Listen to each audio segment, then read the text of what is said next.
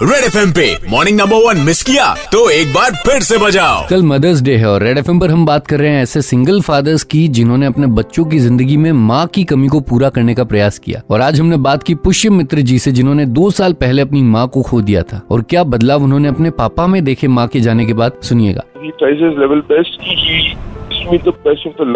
जो अगर मेरी मॉम होते तो देती। और उसके अलावा भी ऐसा होता है, जैसे अगर आपको मान लो टेंशन है, कुछ ऐसी बातें हैं, बोलने में अपने लिए मम्मी इजी रहती है। But now he himself ask क्या तेरे को कोई दिक्कत तो नहीं है कुछ है? वो सारी चीज़ें करना वो उनकी हम्म। आदत है। हमने इनके पापा श्याम सिंह जी से भी बात की और जानने की कोशिश की कि क्या डिफिकल्टीज उन्होंने फेस की माँ की कमी को पूरा करते हुए। वैसे तो हर बच्चा माँ से मतलब ज़्यादा अटैच होता ही है लेकिन पुष्य मित्र की मदर जो है ना वो उस पुष्य मित्र की खाली माँ नहीं थी वो उसकी बिज़नेस पार्टनर भी थी उसकी फ्रेंड भी थी। तो ये सारी कमियाँ जो है एक साथ आ गई तो वो इमोशनली बहुत ज़्यादा हर्ट हो रहा था।